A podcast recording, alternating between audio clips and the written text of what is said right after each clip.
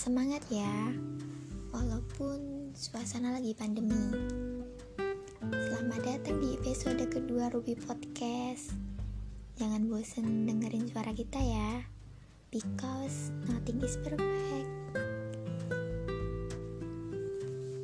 Hola, pada episode kali ini kita akan membahas sebuah tema yang sangat menarik, di mana teman-teman pasti sudah tidak asing lagi nih, yaitu cyberbullying.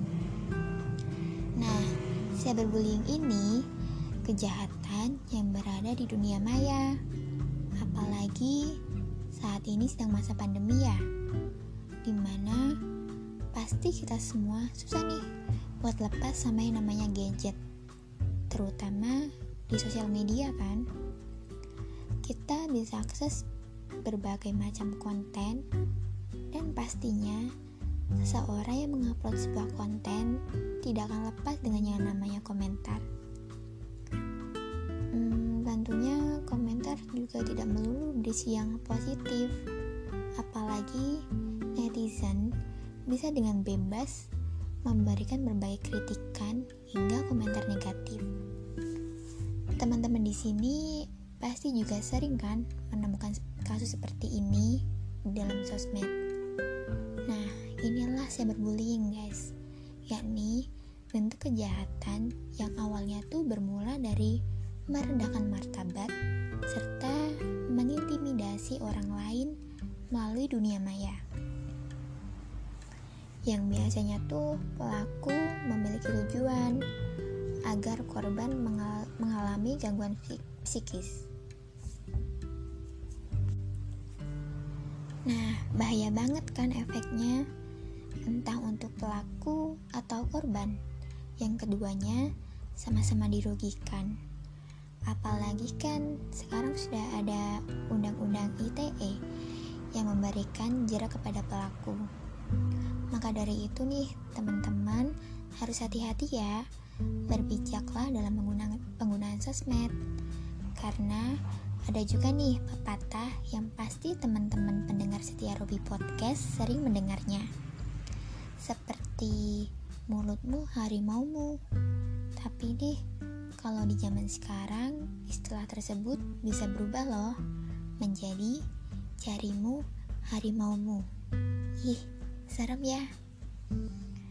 Uh, sekarang aku mau coba ngasih contoh nih kepada teman-teman aku ambil contoh dari dunia perkipopan ya. Barangkali dari teman-teman Ruby Podcast ada yang K-popers nih. Jadi, seperti kasih yang aku tahu di dunia K-pop, itu ada beberapa idol yang menjadi korban cyberbullying. Jadi, seperti kasus yang aku tahu di dunia K-pop, ada beberapa idol yang menjadi korban cyberbullying, di mana idol merasa tertekan karena komentar buruk yang ada di sosmed. Hmm, sebenarnya mereka yang memberikan komen negatif tujuannya apa sih? Apa karena benci atau ada maksud lain? Kalau menurut kalian gimana nih? Kalau menurutku sih harusnya mencoba memposisikan diri ya sebagai korban. Jika jika diperlakukan seperti itu enak gak sih? Pasti gak enak kan? Dan pastinya gak mau juga. Hmm, aku mau coba ambil contoh lagi nih. Di sini aku pernah nonton variety show dari Korea juga. Judulnya Bastet lucu sih acaranya ringan. Tapi ada besar moral di dalamnya. Yang aku tonton ini, ceritanya ada seorang ayah yang sangat sayang kepada anaknya. Dan kebetulan anaknya ini selebriti. Wah, keren ya. Nah, uh, di sini sedih banget karena anaknya ini terkena head comment dan memutuskan untuk mengakhiri hidupnya. Di sini sang ayah tidak terima dan sampai sang ayah memiliki rasa dendam hingga akhirnya kalian tahu apa? Yap, ayahnya melakukan tindak kejahatan sesuai dengan komentar jahat yang dilontarkan untuk anaknya. Ih, horor ya. Nah, di sini kita mendapatkan pelajaran agar berhati-hati serta menjaga etika dalam bersosmed. Yuk, saring dengan baik dan kontrol ketikan kita agar kita tidak terjebak dalam permasalahan rumit ini, guys.